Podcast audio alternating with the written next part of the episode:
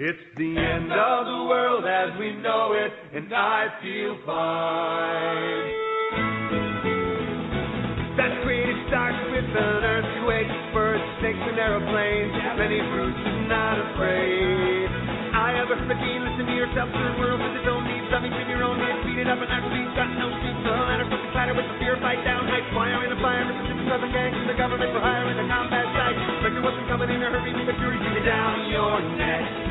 Conviction reporter the jump, pay the problem with that low plane. Fine then, upfall, overflow, population corner, but it'll lose, secret devil, secret devil, world in your own. To your heart, show me that the richer in the reverend with the right. You patriotic, patriotic, plan, fight, right, my feeling, quit inside. It's the end of the world as we know it. It's the end of the world as we know it. It's the end of the world as we know it. And I feel fine. Welcome to the Doom and Bloom Hour with medical preparedness experts Dr. Bones and Nurse Amy. Your source for information on how to succeed if everything else fails. And now, your hosts, Dr. Bones and Nurse Amy. And offer alternative and decline. It's the end of the world as we know it. It's the end of the world as we know it. This is the hour of doom. Perhaps, but also and bloom. And bloom uh, because bloom, right? hey, friends and neighbors, welcome to the Doom and Bloom Survival Medicine Hour, a terrific time of triumph in a tumultuous world. I'm Joe Alton, MD, also known as Dr. Bones of doomandbloom.net, where you'll find over 900, actually closing in on a thousand woot woot. posts, videos, and podcasts. Not there yet, though, on medical preparedness for any disaster. Absolutely. And I'm Amy Alton. I am an advanced registered nurse practitioner and a certified nurse midwife. You are indeed, and the hostess with the mostest. Our mission to put a medically prepared person in every family for any disaster. We are the prodigious pair, the beauty and the beast, the queen and the codger, and we're here to help you keep it together, even if everything else falls apart. Friends and neighbors, Yes. have you been injured in an accident? With a calculating chameleon? Well, our attorney says, don't call me, call Dr. Bones and Nurse Amy. And listen to this. All information given and opinions voiced on Dr. Bones and Nurse Amy's Survival Medicine Hour are for entertainment purposes only and do not represent medical advice for anything other than post apocalyptic settings. No contract or provider patient relationship exists or is implied between the host and listeners. Dr. Bones and Nurse Amy strongly urge their audience to seek modern and standard medical care whenever and wherever it is available. Ah, but what if the rescue helicopter isn't on the horizon there? Well, in times of trouble, you might be the highest medical resource left to that fi- lovely family of yours. So use that brain the Almighty gave you and learn what to do for injuries and illnesses in times of trouble. And while you're at it, get some supplies, a medical kit maybe, to go along with that knowledge. And what better place to get it than the incredible Nurse Amy's entire line of often imitated, never equaled medical kits at store.doomandbloom.net. They'll help you handle medical issues when the you know what hits a fan, designed by a real doctor and advanced registered practitioner. Compare them for contents, quality, cost with anybody else's stuff. You got, and believe me, Yes. believe you? I believe you. you do good. Well, if you've got more sense than a box of rocks, you'll agree our kits are the ones you should have in your medical storage. By the way, people wonder why we say our all information given and opinions voiced. The Why we say that because we are retired, but we have active medical licenses, That's and we like those licenses, and so therefore that's why we have to say all the things that we Right. say in our disclaimer. Don't write us down as your primary care doctors on any forms. That's right. they might say, "Who's Dr. Bones and Nurse Amy?" Unless the apocalypse has occurred, and then That's feel, fine. feel free. no problem. hey, keep us awake, Jake. We learn as much from you as you do from us, so why not connect with us, silly? It's easy. Here's the lovely nurse Amy to tell you how. Of course, you can email us anytime at drbonespodcast at AOL.com. You can find us on Facebook at our group, Survival Medicine, Dr. Bones, and Nurse Amy. and like our Doom and Bloom Facebook page, and that's Doom and Bloom with a TM at the end. Um, that's where you can get all the updates on articles and videos and all the good stuff that's happening. I also have events up there so you know where we're going to be, which I'll mention in a second. I want to say one thing before you go on. Yeah. We use TM. That's that's trademark on Doom and Bloom, but Miracle-Gro Yes, Miracle appears Grow. to not care much about our trademark because if you use Miracle-Gro, your garden will go from doom to bloom, appa- That was- according to their most recent uh, commercial. on television. I'm in the kitchen, I don't know, making tea or something, and I hear, and your plant will go from doom to bloom. I was like, did I just hear that? I had to rewind it to actually listen to it. Remember, I pulled you Yeah. in. I'm like, honey, you have to hear this. it's not exactly doom and bloom, that was hilarious. pretty close. No, that was really So funny. So I'm a little upset. no, you're not. No, I'm. hey, you can also follow it's perfect us. for them. yeah, that's true. You can follow us on Twitter at Prepper Show. Where else? YouTube channel, and I'm putting up new videos, folks. So don't forget to subscribe so you can see the video within seconds of me putting it up. which How do is- they get to it? Yeah, that's cool. It's our channel at Dr. Bones Nurse Amy, and we have another podcast. Right. Yeah. Of course, we have this podcast, which you can find on Blog Talk Radio. If you want to see our archives of hundreds of shows, by the way, Also, you uh, iTunes. It's on and I, iTunes. and on Yeah. iTunes.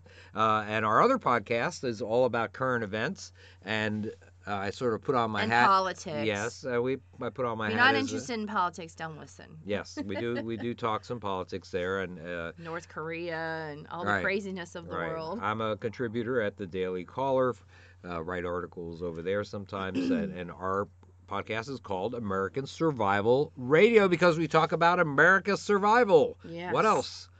And that's also uh, not only is that on GCNLive.com, GCNLive.com, that's Genesis Communications, but it's also broadcast from a number of radio stations KPJC, Relevant News Talk Radio out of Salem, Oregon, KRFE, Lubbock, Texas, KFAR, Fairbanks, Alaska, some internet uh, stations such as KIMB, uh, Talk 365, and of course our good friends and we have been with them for years at the Prepper Broadcasting Network, Survival Central, USA Emergency Broadcasting Network, other great networks. So, oh, and by the way, don't forget to come to see us in person. We're going to be traveling Uh, very you want me soon. to tell them where we're going to be? yes. I'm happy to do that. Well, we're actually leaving for Tennessee tomorrow morning, Yep. Saturday morning, the 29th. Springtime driving in up to the Smokies. Te- uh, Tennessee. I'm so excited. Uh, stopping by to see my dad, who's very excited to see us. May 6th and 7th is the Mother Earth News Expo near Asheville. Um, big event. It's a lot of homesteading, beekeeping, animal husbandry, all kinds of really cool stuff. A lot of natural medicines are, you know, being made, so you get to see the people who are making them. And we added a class May 13th, folks. If you are anywhere in Tennessee, Georgia, North Carolina, South Carolina, Kentucky, if you can get to near Knoxville, Tennessee, this is a class you don't want to miss. It's an eight hour training class, a lot of hands on. We don't do this very often. I don't think we've done it in two years, maybe three. but um, yeah, you'll you'll learn a lot. If you want to sign up, go to doomandbloom.net and go to the classes page. I also added a hands-on training page on the store at store.doomandbloom.net. So either of those two places, you can get the PayPal button. Scroll to the bottom past the descriptions, and you'll find the one that is in Tennessee for the eight-hour class, and you can purchase yourself a spot. We're limited, and Right. because we don't want it to be a huge class, because Right. we give you guys uh, a lot of personal hands-on. You get free stuff, DVDs, a suture kit, a staple kit, an Israeli bandage, a blood pressure cuff, and stethoscope. Yeah. Um, you get a lot of stuff, and we talk about, stuff. and we teach you how to use those things, and not only that, and the suture classes in that eight hours too. You will know how to recognize somebody with pneumonia. You'll know how to rec- how to deal with bleeding wounds. Know what to do in a mass casualty situation. Yep. You will have a lot of Absolutely. Hands on. I just want to mention uh, you're going to have tourniquets in your own hands. You will learn how to use a Different SOFT-T tourniquet, a cat tourniquet, and a SWAT tourniquet. All three of those. So definitely want to get out and check that out. Texas will be there uh, near Dallas Airport in Irving, Texas. It's called uh, Self Reliance Expo. Their website doesn't have a whole lot of information, but it's a Friday and Saturday. And if you want to take a bleeding class, I just changed that, folks. It was suturing. I decided I'm going to do my bleeding class again, hands on training, learning Israeli bandages, tourniquets, how to stop bleeding, all about bleeding. You're going to do the first part of the lecture. Yep. Tell people uh, what does it look like when you've lost a certain amount of blood Yeah. and exactly what to do. So that'll be exciting. Again, if you want to sign up for the bleeding control class in Dallas, Texas, that is going to be on that classes page. Again, either the store or doomandbloom.net. Sounds good. So I want to talk a little bit about uh, bleeding issues. Or the you know the failure to control hemorrhage. That's a common cause of death in trauma situations. Certainly, you'll see a lot of issues with that in survival settings. Uh, and of course, just in normal times now, which I, I'm not sure I can call times normal these days, but we've got active shooter events in the United States. We have, gosh, truck attacks, all sorts of nutty stuff, and it just pays for the average citizen to have an idea of what to do to stop heavy bleeding. Matter of fact, the government finds it so important that they actually have something called the Stop the Bleed Initiative in order to foster awareness of the importance of, of this kind of education.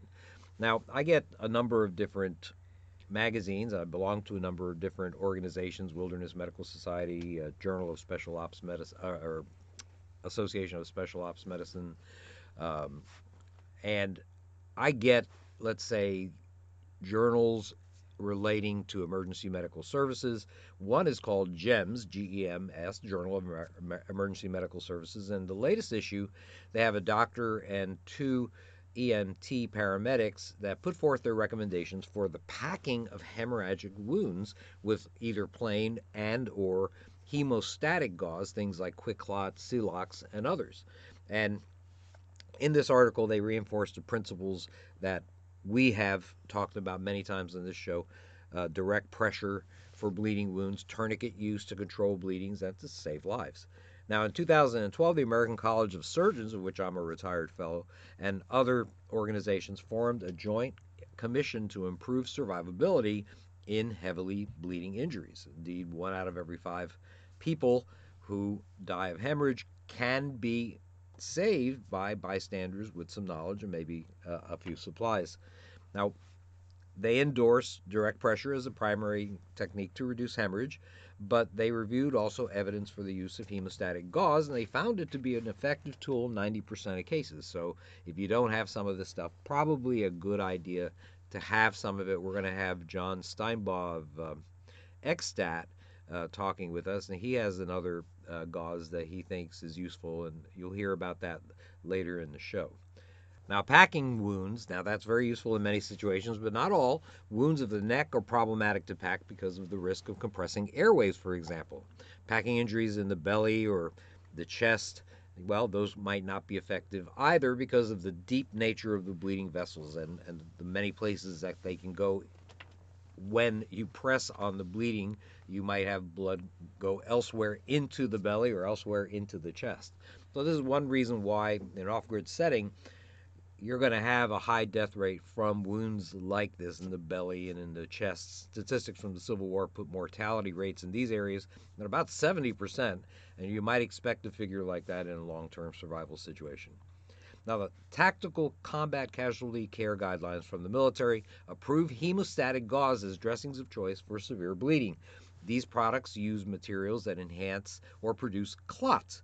Uh, quick clotting uh, is one of them. It uses kaolin, an original, an original ingredient of kaopectate. Celox and chitogauze uh, are also recommended. They use chitosan, a product made from the shells of crustaceans. Now, XStat, made by RevMedx, is preferred by TCCC for hemorrhage in areas like the armpit or the groin. Uh, they actually have a new product we're going to talk about called XGauze, and that was recently uh, described to us by John Steinbaugh. You'll hear that today, as uh, and he feels that it's an effective item to control bleeding without kaolin or chitosan, instead using these expanding sponges that are built into the dressing itself. So let's talk about what the team, the doctor or paramedic team that wrote the article on packing wounds, what they recommend with whether you're using plain or hemostatic gauze. But what they want you to do is quickly, of course, right at the beginning, aggressively apply direct pressure with a gloved hand, a clean dressing or a cloth, or or a uh, or a bandage, you know, typical bandage, or even the knee or the elbow when breaking out your supplies. You have to get your stuff out, right? And so sometimes you actually have to put your knee or elbow on somebody so you can actually have your hands free to break out the various types of gauzes, dressings, tourniquets, things that you need. Now, they also recommend exploring the wound with your finger to find the actual source of bleeding. You actually have to look for where the bleeding's occurring. That might not be easy sometimes. And what you do is you apply pressure against nearby bones. So if you have bleeding in the bicep from a blood vessel, you want to press maybe the uh, artery against the humerus or the upper arm bone uh, to increase the effectiveness of that pressure. Then they want you to tightly, and I mean tightly, pack the wound cavity as deeply as you can while continuing to apply pressure on the bleeding vessel. They want you to pack directly onto the vessel itself and go from there and make it as tight as possible. Now, hemostatic gauze is effective. Sometimes sufficient pressure with just plain gauze may be enough. Now, you want to maintain pressure on the pack wound for at least three minutes, especially with hemostatic gauze. You want to place a tight pressure dressing on top of that once you feel that you've got the bleeding under some control.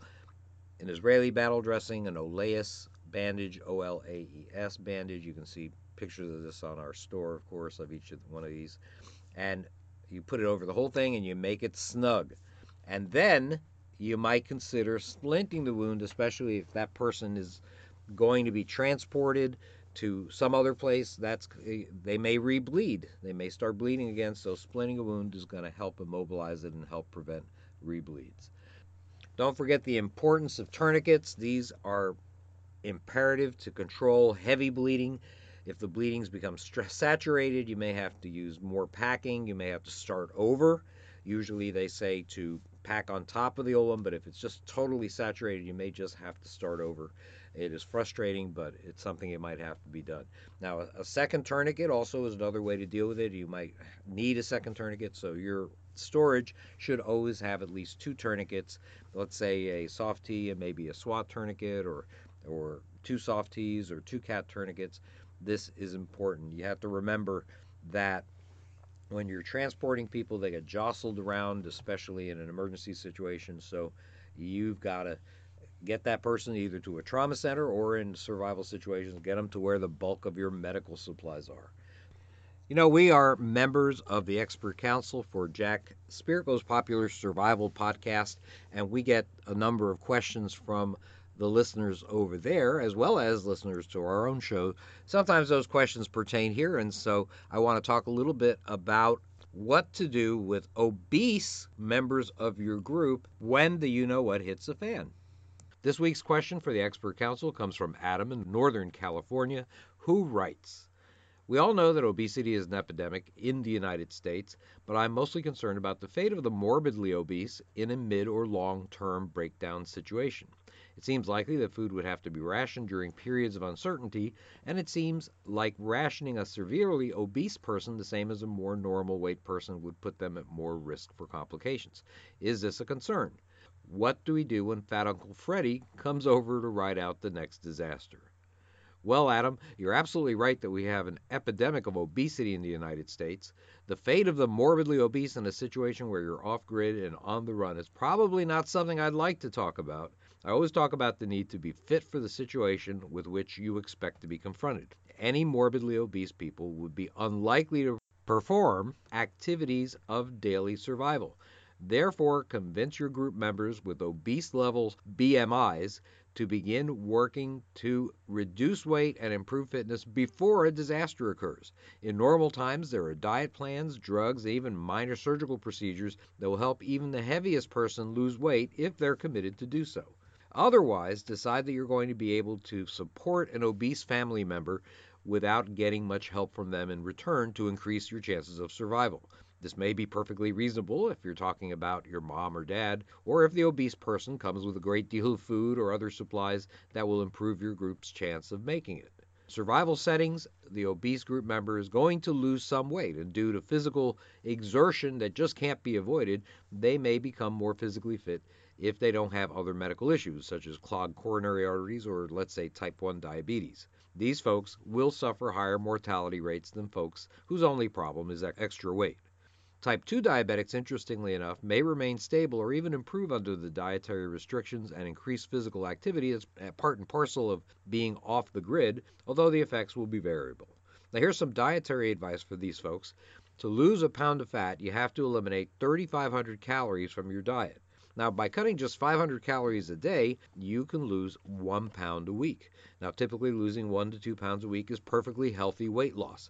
However, if you're morbidly obese and you begin a healthy diet and exercise, certainly, you will have greater weight loss most likely in the first few weeks. For the grand majority of obese persons, this is okay. A safe caloric range for most women wanting to lose weight is 1,000 to 1,200 calories per day, according to the National Institute of Health. Men should eat between 1,200 and 1,600 calories per day to lose weight. Now, is there an easy way to do this? Not really, but you can try this. When you sit down to a meal, fill one half of your plate with vegetables, one quarter with whole grains, and one quarter with a lean protein. Drink water instead of sugary drinks. You have to eliminate things like soda from your diet. You should replace saturated fats found in fatty animal products with healthy fats such as olive oil, lean poultry, unsalted nuts, unsalted seeds. You want to eliminate trans fats, which are found in processed foods from your diet. This requires reading the labels, but it's worth it. Now, anyone who's got more sense than God gave a clam will know that the morbidly obese will be challenged in a long term disaster scenario. Those folks would be well advised to work towards losing weight while there are professionals who can help ease the way in normal times. This is Joe Alton, MD, that old Dr. Bones, wishing you the best of health in good times or bad. Thanks for listening. As you know, out there, we're always looking for medical strategies that will be available to the average person in a disaster setting, especially a long term survival scenario. There's a lot of new technology out there, some that fits in really well with preparedness, some, well, it, we have to find out. So we're going to find out about one such technology today. John Steinbaugh is the Director of Strategic Development with RevMedx maker of the XStat hemostatic device, and is a veteran of more than a dozen rotations in Iraq and Afghanistan as a combat medic in the Army. Is That's it the Army? In the Army. Okay, there you go. First, allow us to thank you for your service and thank you for coming on the show. Oh, thanks for having me. Now, tell us a little bit about yourself, how you came to be associated with RevMedx, the maker of the XStat. Back in oh 2006 or seven, I was uh, in the middle of doing rotations in Iraq, and on the battlefield, you know, the this is sort of during that surge time, and Iran was getting involved, providing more advanced explosive devices, and we're just we were starting to see the injuries become more horrific on the battlefield. And common feedback from medics, including myself, was the the hemostatic gauzes don't work very well. You know, that was the biggest complaint by the medics is they're great for moderate bleeding, but the wounds we're starting to see, we're not getting the performance we want. We we really don't like holding direct pressure for three to five minutes in combat. It's sort of a very vulnerable feeling. And we would give feedback and fill out reports when we got back from the battlefield on what we wanted in a more advanced hemostatic agent. You know, and it kept coming back to fix a flat. Guys would come back from the battlefield, and what they would describe as what they want is like, we want fix a flat for people. Something that you can shoot in the wound, the fix a flat finds the hole, plugs it up, and stops the bleeding without having to put any direct pressure on it or or you know for three to five minutes or have pressure at all. They just wanted to fire and forget. They wanted to spray it in and the bleeding instantly stopped. And I was one of those guys coming back from the battlefield complaining. About a year and a half later, I found myself through different means and some injuries taking a job as a medical developer for uh, Army Special Operations. So I was doing what we call combat development, and my area of focus was medical products. So we started reaching out to different companies all around the United States, trying uh, gels, foams, all kinds of different projects we were trying with you know small seed monies through all these people to try to find a product that actually does what the guys want. Find that fix a flat. Right when I was retiring, one of the companies came up with the XStat as, as it is today. RevMedx didn't exist back then. Uh, it was just a research company. And one of the college students working for the company had remembered when he was a kid, he had these little expanding sponges that he dropped them in his bathtub and they turned into a dinosaur or a giraffe or something. I don't know if you guys have ever seen those. Yeah, sure, Yeah. of course. It- I I must have missed it in my childhood because I had no idea what he was talking about. But the, the lantern was lit. Everybody's eyes got big and they're like, oh. And the company went down to literally a local store, bought a whole bunch of compressed sponges, and tried it out. And the very first time they used it in a lab, it worked. And everybody's like, oh my, I think we're on to something. And really from then, that it took off from there, you know, several years of development. Uh, I had retired from the Army by then, and I got a call from uh, the research company said we're starting a new company called RevMedx. Would you like to be the conduit to the military? You know, be the liaison, be that be that end product user that will help us make sure this this product stays on track and is exactly you know does exactly what is advertised. And that's how I ended up moving out here to Oregon and joining RevMedx. Well, tell us about the XStat device and its mechanism of action. What's it look like, and how does it work? you picture those compressed sponges. You put them in a syringe, you know, so when they expand, they create a lot of pressure. So what I like to describe to people, if you ever took a kitchen sponge, you know, and you ran it underwater in the sink and it, you know, your typical two inch by six inch sponge, and then tried to wring the water out of it, if you try to take that sponge and put it in your hand and compress it down to the size of a golf ball, it's very difficult. You can feel that sponge pressing against your hands. So XStat does the same thing. You're taking the same volume of sponge that you would have in that giant two by six inch block. You just punched it into a bunch of little small discs, compressed them, and you put them in a syringe. So when you inject those sponges into a wound and they make contact with blood, they want to expand and they want to expand back to that larger size. So they're creating pressure inside the wound cavity that is higher than arterial pressure, which makes it enough to tamponade off the bleeding almost instantly. Of course, I've applied direct pressure to bleeds before, actually, many times, and I can apply a pretty darn lot of pressure to an area that's bleeding. Does the XStat apply a similar quantity of pressure, or is it just does it just need to get above the arterial pressure? Is that what you're saying? The the pressure that XStat will exert inside the wound cavity is know, about 40 to 50 millimeters of mercury higher than a normal person's systolic pressure. So, you know, somebody in shock is getting, who's lost a little bit of blood, their, their pressure should be lower already. But XStat will exert uh, that pressure. What's nice about it is 360 degrees inside that wound cavity the sponge is trying to expand. In the real world, you know, bullets pass through and keep going usually with a rifle round. You know, it's not like a laboratory where the the severed artery is always directly on the bottom of a wound and you could pack gauze directly on top of it and put pressure straight down. That rarely ever occurs with combat wounds, high velocity wounds, because the bullet kept going. It didn't go in two inches and just stop. You know, the the the only way you can do the where you where you have that direct pressure like we train everybody in the world with where you put the bandage down, you hold your hands over and you're pushing straight down on the vessel.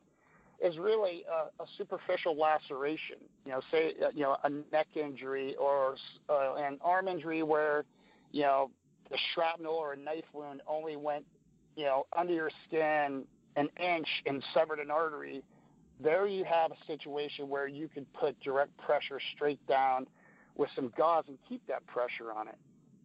But in perforating trauma, then what you're saying is when there's an en- entry and an exit wound, then if you apply direct pressure, let's say to an entry wound, then it just just bleeds out the exit wound. or you're not playing the pre- so picture if you were shot through the leg and it severed an artery in your leg you know the way we train people sadly whether it's on mannequins or live tissue is that you're packing gauze in the wound and you're applying direct pressure straight down onto the artery Right. but if a bullet if a bullet passes through a leg and severs the artery as it's going through the leg, that that vessel is bleeding into the wound from the sides. Absolutely. So when you're packing pressure, you're packing pressure past that bleeding vessel towards the other end of the wound. And you're not getting any pressure on the sides of the wound cavity. You're getting some, you know, depending on how proficient of a packer you are. But you know, you really have to know your anatomy. You know, you know, most bleeders that I encountered in combat, I'd say almost all of them, I could not see the the vessel I was packing into a wound cavity. You know, just with blood coming out of it. I, there Right. was no way for me to pack directly on top of the vessel that's injured. well, what happens? like. Right. Well, what happens anatomically is it actually retracts a little bit, and so you have sort of a a hollow tunnel, and that blood vessel is sort of in there. You can't see it as well as you want because it pouring out blood is is like you're saying, it's diffusing the whole area with just a massive amount of blood. It is very difficult for people to see exactly the blood vessel because it's not going to stop bleeding. And you're right, No, and it retracts tough. and you can't Very see tough. Like- And for for pelvic wounds, if it retracts all the way up into the to the pelvic girdle, there's not a lot people can do at all. I mean, it's that Right. if you've ever seen the movie Black Hawk Down, where Private Jamie Smith is bleeding to death on table, that was the problem they had is that vessel retracted way up inside the body. Right. So tell us a little bit about the current field experience with XStat. We couldn't see a lot of cases, you know, looking at the Journal of Special Ops Medicine and uh, some other areas. We couldn't find a lot of cases of it being used in the field. Tell me about the current field experience. Well, we have we have over a dozen successful uses to date. To add to that, we've had no failures to date either. Uh, Where we run into problems with being able to share that is a the the military that used it may not want that information shared, or if they do, it takes them six months of people getting signatures to get approval to release that information, uh, which has been you know the the one that the first one that was released uh, on the combat use that that information took almost a year to get approved just to give it a little a little blurb about what happened. On civilian uses by paramedics or in trauma centers they don't want us to discuss it all because they want to do journal articles in the future. And if we you know, like a journal of trauma article. If you publish it anywhere else, it can be rejected from another journal. So they've asked us not to share details of the uses until after they do their journal publication. Because everybody wants data on the XStat use, but we, you know, everybody using it wants to, because they're the first adopters, they want to do a journal publication, which is slowing down us being able to share the success stories.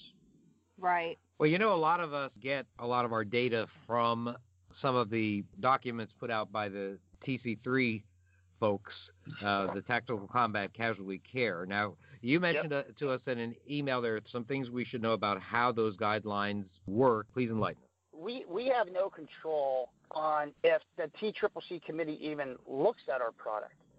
You know, it's an independent group of guys, mostly military, some civilian that work in the tactical, paramedic, or, or, or SWAT type environment. When they meet, they meet behind closed doors. You know, industry doesn't get invited to it. We don't get to have our say. And, and really, the, you know, the TCCC committee looked at our product for two years before they made a decision. And the, the what they were waiting for uh, we found out was they wanted to see human data. They wanted some feedback from medics on the battlefield that have used it. And the medics that have used it and uh, the military studies that they've done with the product were shared with the committee uh, without our you know knowledge or involvement and made the decision.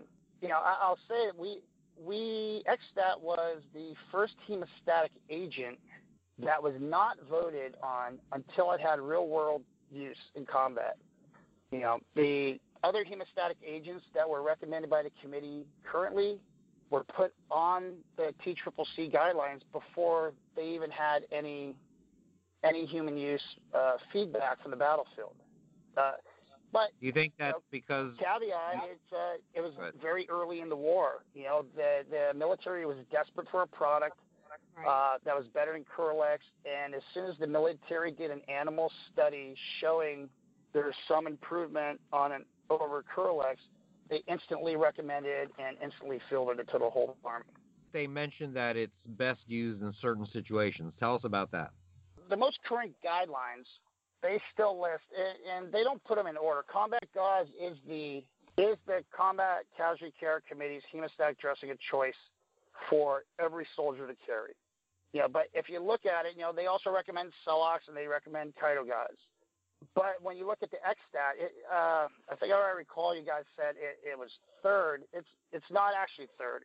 It was the it was the third one added, but it states in the guidelines it's the best product to use, best for deep, narrow tract junctional wounds, which is what XStat was designed for. XStat was not designed to be your Celox or your combat gauze bandage for packing extremity wounds, you know, and stuff like that. You know, the product was designed very specifically for areas of the body where those other hemostatic agents have a very bad track record. Those areas, John, being the axilla, the armpit area, and the groin area. Am I right? Correct. The subclavian artery, the iliac artery, right there. Those those big pipes that bleed a lot really fast. The issues for us, as I mentioned at the very beginning of, of this segment, that we're looking for medical strategies that would be available to the average person in long-term survival and disaster settings. And yep. XStat really requires not an immediate transport, but a relatively rapid transport within four hours for the victim to go to a modern medical facility. Is that, I would guess that's correct. And also an, an x-ray before the surgery and an x-ray afterward. And I think what Joe and I are talking about is that, you know, for us, and our education is for people who are in disasters or survival situations where frankly those things are not available. So i just hmm. want you know you to understand that where we're coming from is recommending things that people can keep long term that people can use when there isn't a hospital hospital available you know to take care of something like this. No i totally agree with you guys. You know XStat was not designed for preppers and it is not your it's not your drug of choice for preppers when it comes to hemorrhage control. You know, XStat was designed for combat. It was designed for high velocity gunshot wounds where the hemorrhage control has to happen in a minute or two or the guy's going to bleed to death. It's very different than a hemostatic bandage. Uh, but with that said, you know, that was some of the early feedback we received on the product immediately from the military was can you make this into a a Z folded gauze dressing just like combat gauze or Celox gauze is packaged? Mm-hmm. So we did that for them, uh, and it's it, we call it X gauze. So what we did is we took the same type of gauze material that the other hemostatics agents use as a base, and we embedded our our mini sponges into the dressing. So XGauze packs into a wound the same way a standard roll of Kerlix or hemostatic gauze does, but embedded in that gauze are the sponges that then expand and apply pressure. Do those sponges come out when you pull the Z-fold out? Absolutely. The sponges are inside two layers of the gauze, so they're permanently embedded in it. So the whole dressing pulls out just like a roll of Kerlix would. Well, I think that that's something that our audience probably has never heard of. I, I can't say that I've seen it reported on Yeah, the re- anywhere. The reference I think most people have with XStat is we think about the syringe, and I know there's a new syringe too that you probably want to talk about, a smaller one. Yep. So you know, not every not every gunshot wound is a has a large devastating exit wound like like assault rifles do. You know, people get shot with pistols. You know, pieces of shrapnel from grenades.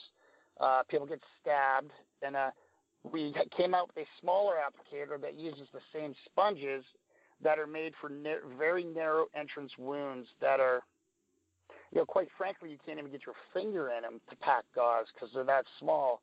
So this Right. applicator goes inside and then applies the sponges. Uh, but with that said, that you know, for prepping, that's still not your. They have you have to get to a hospital or you've got to take them out yourself. Uh, right. we are working on some different designs for that uh, for the civilian community. You know, picture you know maybe sponges on a string or some other ways that you can take them all out at once uh, externally from you know outside of a hospital. Now, let's talk a little bit more about this X gauze, um, because again, this is could be something that our audience uh, would be interested in. Now, some of our concerns about the XStat syringe was that it's a prescription, and it was quite costly. And I know that uh, oh, you there's did, some new information on price points on yeah, this, you did, right, yeah, John? and I was just going to let him say that. I had mentioned it was over four hundred dollars. That it, the price is coming down, um, and and you can talk about that in a second. But I also want you to refer to the X gauze as is a prescription about how What's much would the cost be, and is this available for our audience to get a hold of? Uh, yeah, it was expensive when it first came out, and like any new product, with economy of scale and buying, uh, prices come down. Uh, it's been that way forever, you know. So as we get more orders from the military and the civilian community, the price comes down, and it's coming down a lot. Uh, plus, we're getting some, you know, the military is working with us with you know, manufacturing solutions and upgrades, you know, ways to make the product cheaper. You know, you have to remember, uh, back in 2003, I think it was, when the first chitosan dressings came out, they were more than $500 each. Today, they're they're under $50. Right. You know, but early adopters and people buying the product brings the price down rapidly. Uh, you know, we've only been available to the civilian community since I think about April of 2016. Before that, our only customer was the military uh, and military special operations. You know, using them uh, in combat. Uh, Yeah. But about the the, the XGauze, uh, it's available to anybody. Uh, it's in the same category as you know your your other hemostatic gauzes. Uh, you can you can buy it, you know, from our distributors or directly from us. It's very comparatively priced, uh, maybe a tad cheaper than uh, the other hemostatic agents. Uh, and, and me personally, you know, I think it's a better product. I think it's what I call a cleaner product. Uh, you know, when I talk about clean products, you know, I, I have lots of uh, worry and issues on, you know, pro- the hemostatic agents. You know, there have been, uh, you know, in the United States, all the studies done on Celox uh, and all the other gauzes, combat gauze, they always stop their studies, uh, I think, between two and four hours after the bleeding. So they pack the stuff in, they get hemorrhage control, they monitor the animal for two to four hours, and then they call it a day. You know, they stop the whole procedure, you know, they do what they do, euthanize, and they write a paper on it.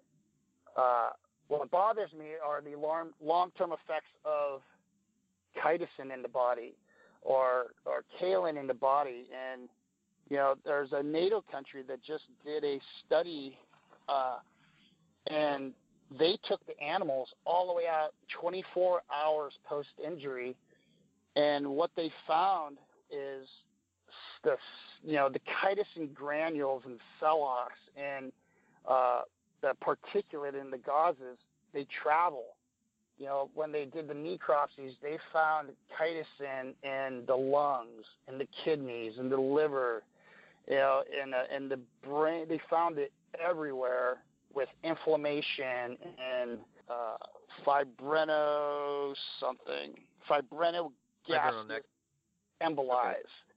So it's like, holy cow. The question is whether these microscopic emboli, these particles that are there, how often do they actually become emboli? In other words, how often do they actually cause a problem? Block the a circulation blood, to, let's say, in the lung or in the brain, things exactly. like that. And what are the effects? Now, I guess it must be difficult to to determine, you know, the effects on the brain in a pig. No, you can't ask the pig questions and see if do you know your name? he's slurring his speech. Yeah, do you remember your name? And if you do a study, make sure you ask the pig. Uh, mm-hmm. Does he know what day it is and yeah. what what time it is and and what his name is? In the worst situations, you have to realize that you're going to save a person by using them. Then you should use them, but otherwise, you have to be very judicious in your use of these, just as you are with the use of all of your medical supplies in times of trouble. So this is certainly good information, John. We we appreciate your coming on the show. Do you have anything else to tell us? On the X, you know, that's one thing I like about the X gauze is there we didn't put any hemostatic coatings on the gauze, mainly because the me- mechanism of action is mechanical pressure. It expands, right. and that's what stops the bleeding, which makes it a nice, very clean product. And uh, it, has been it was just added to an, uh, what the Army calls the shark bite kit, we make a blast injury kit, which I think is good for uh, vehicle accidents as well. Uh, but they included it in their kit. Uh, uh, it's a multi-packaged kit. It's pretty good. I do have a couple things though. Uh, just small things based. On, I took some notes from the other show you guys did, uh, and I just wanted to cover a couple of them. Uh, you know, uh, removal of XStat. It takes longer, obviously, than a roll of gauze to get out of the wound. But one thing the the military did and the FDA insisted on, we had to do a removal study with a panel of trauma surgeons. We had to go to Wake Forest University with a whole bunch of trauma surgeons who were skeptical already. Uh, and we did cadaver labs where we let the surgeons simulate these identical combat injuries, put XStat in the wound, uh, expand the XStat, and then the other surgeons would have to remove the product as if the casualty came into their ER. And mm-hmm. you know, long story short is they had to write up reports to the FDA, and all of them were like, "This is no big deal, no problem. We don't have any issues with it. Quite easy to remove." Yeah, I don't see an issue for a surgeon if you have the uh, ability to have the an opera- a functioning operating exactly. room it's not difficult correct, to go correct. in and, and dig out sponges. But Those someone are, does have they, to count them. I somebody, know that yeah. for the operating room. As, yes. as, as a nurse, I know that whatever to, that surgeon puts in and takes out has to be carefully counted, counted yeah. to, down to yep. the single digit, so, uh, or somebody's yeah. in trouble. That's, yeah. And that's why they shoot the X-ray because you don't know what the medic in the field put in. You know, right. he might have only he might have only put in half a syringe of sponges to control the hemorrhage. You know, maybe the wound was small enough that he could only get half a syringe. Mm-hmm. Uh, and, and with that said, uh, you know, with all of our uses to date, no one's ever used more than one syringe on a human. One thing we see a lot of, which is sort of like a, when I'm trying to do what I call rumor control, is people always report you got to use four, six, eight syringes. That was the case on some animal uh, training that's been done. So, if right. for guys out there, girls out there who've ever done live tissue training, you know, when you make that wound in the pocket of, you know, the leg, whether the front or the back, on animals, there's a lot of loose tissue there. You know, and some of these guys make really big open wounds, you know, that you can get your whole hand in there and pack. That is only found on animal models. You know, those same wounds would require, you know, six rolls of Kerlix to fill if if they make them that way. You know, right. XStat was designed for a narrow entrance gunshot wound, not a big filleted open, uh, injury. You know, the sponges Right. have to have they have to have something to press against to create the pressure.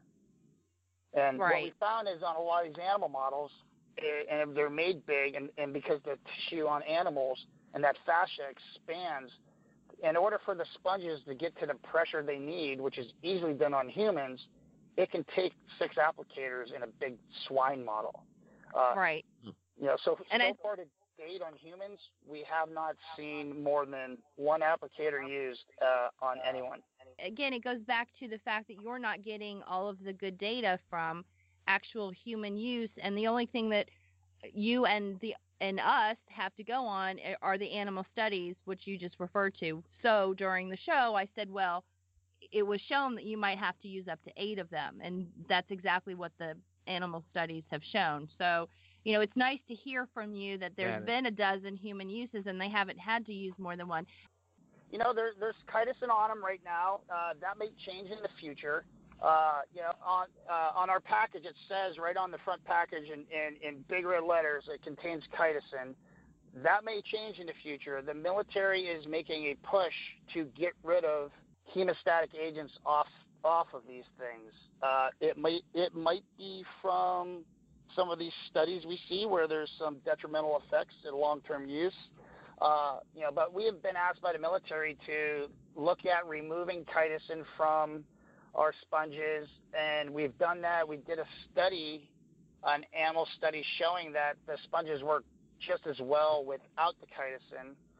Interesting to see that. And right now they're using the QuikClot Combat Gauze, the Celox. And have you heard of any major issues with regards to uh, a lot of the casualties suffering complications 24 hours down the road? Uh, overall, generally, no. And I would I would think that's because of our outstanding ambulance type services, where when a person gets shot, they from from point of injury to the to the OR is usually less than two hours, and, and that's true for Iraq. That's true for New Orleans. Uh, we have a really good EMS system. The products are only in there a short time, and there's not a lot of data saying there's any detrimental effects of of those products. Well, John, thank you so much. We really appreciate your insights into the XStat for and, and for coming on the show. Well, our audience may certainly have questions. How can they connect with you or uh, others that uh, might be able to answer their questions? Yeah, uh, you know they have you know uh, our website www.revmedics r e v m e d x dot com.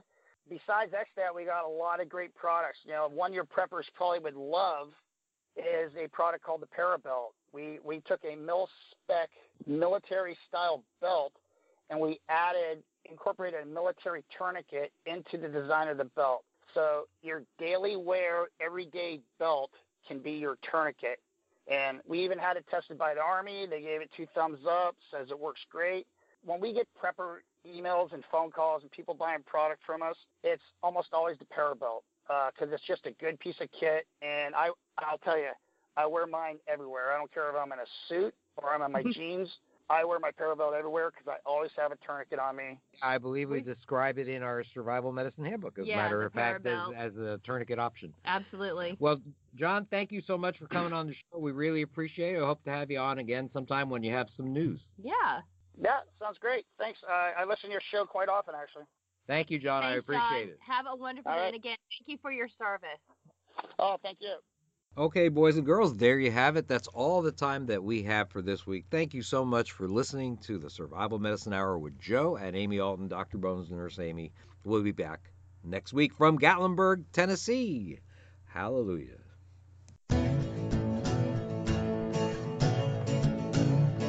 You've been listening to the Doom and Bloom Hour with medical preparedness experts Dr. Bones and Nurse Amy. Check out our website at www.doomandbloom.net for hundreds of informative articles about survival medicine, gardening, natural remedies, medical supplies, and lots of other good stuff. Contact us, send your email to drbonespodcast at aol.com or use the contact form on the main page of the website. See you next week.